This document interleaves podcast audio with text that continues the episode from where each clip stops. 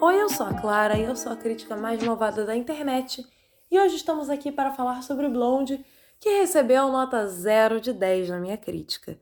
Pois é, gente, já estamos na terceira nota 0 do ano, junto com Morbius e a nova adaptação de Persuasão. Blonde foi dirigido e roteirizado pelo Andrew Dominic, com base no romance homônimo da Joyce Carol Oates. E aqui vamos acompanhar a vida da Norma Jean desde a sua infância conturbada até a ascensão à fama e transformação em Marilyn Monroe. Quando alguém deixa de ser apenas uma pessoa e passa ao status de ícone cultural? Como explicar o fascínio eterno pela Marilyn, mesmo tantos anos após a sua morte?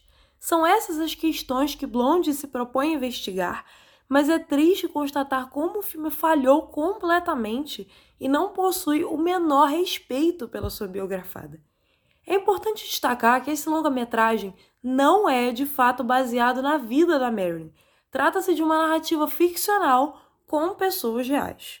Embora nenhuma cinebiografia seja 100% verdadeira, é estranha a opção de basear em um livro de ficção o filme sobre um dos maiores ícones do cinema, sobretudo quando esta narrativa só parece interessada no sofrimento, na humilhação e na sexualização da Marilyn. Se hoje todos sabemos que ela sofreu com os padrões sexistas da indústria cinematográfica de sua época, o filme até tenta dar uma impressão de que quer criticar essa estrutura, mas apenas se junta a ela para sexualizar a atriz mais uma vez.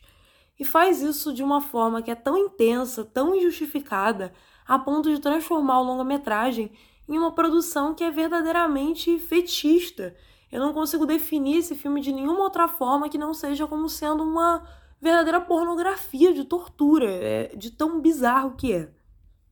Ainda que a gente vá ignorar a problemática de que as pessoas retratadas nesse filme são pessoas reais que estão sendo difamadas aqui, e não é nem só o caso da Marilyn, outras pessoas que aparecem no filme também são muito difamadas.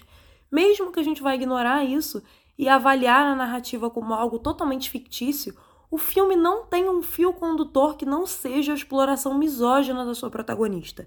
Personagens entram e saem sem qualquer explicação e não são desenvolvidos. Até mesmo a carreira dela é colocada de escanteio pela trama e não tem a devida relevância. A única coisa que importa aqui é torturar e sexualizar a Marilyn mais um pouco para a câmera. A tão comentada atuação da Ana de Armas como Marilyn não chega nem perto de salvar o filme. Embora seja visível o esforço da atriz, não havia muito o que ser feito com a versão que o roteiro cria da diva do cinema, que é infantilizada e tem um único objetivo na vida de correr atrás de homens a fim de ter um relacionamento. Tudo na vida dela é reduzido a isso.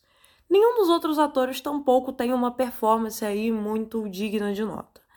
A parte estética do filme é cuidadosamente pensada, como que para dar uma validação para todos esses absurdos da produção, dando um ar, um verniz mais cult, com uma fotografia bonita, mas eu não acredito que isso mereça ser pontuado. O filme não deixa de ser nota zero só porque tem uma fotografia bonita.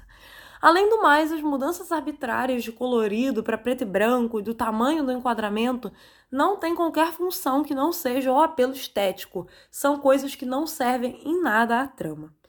Então, finalizando, Blonde é um filme cruel e desrespeitoso, não só com o legado da Marilyn Monroe, mas com as demais pessoas retratadas também e com todas as mulheres. Uma narrativa vazia feita por um diretor que parece, em igual medida, odiar e desejar a sua biografada, e que não deveria sequer ter sido feito. Assusta constatar que em 2022 um filme tão misógino assim ainda seja lançado.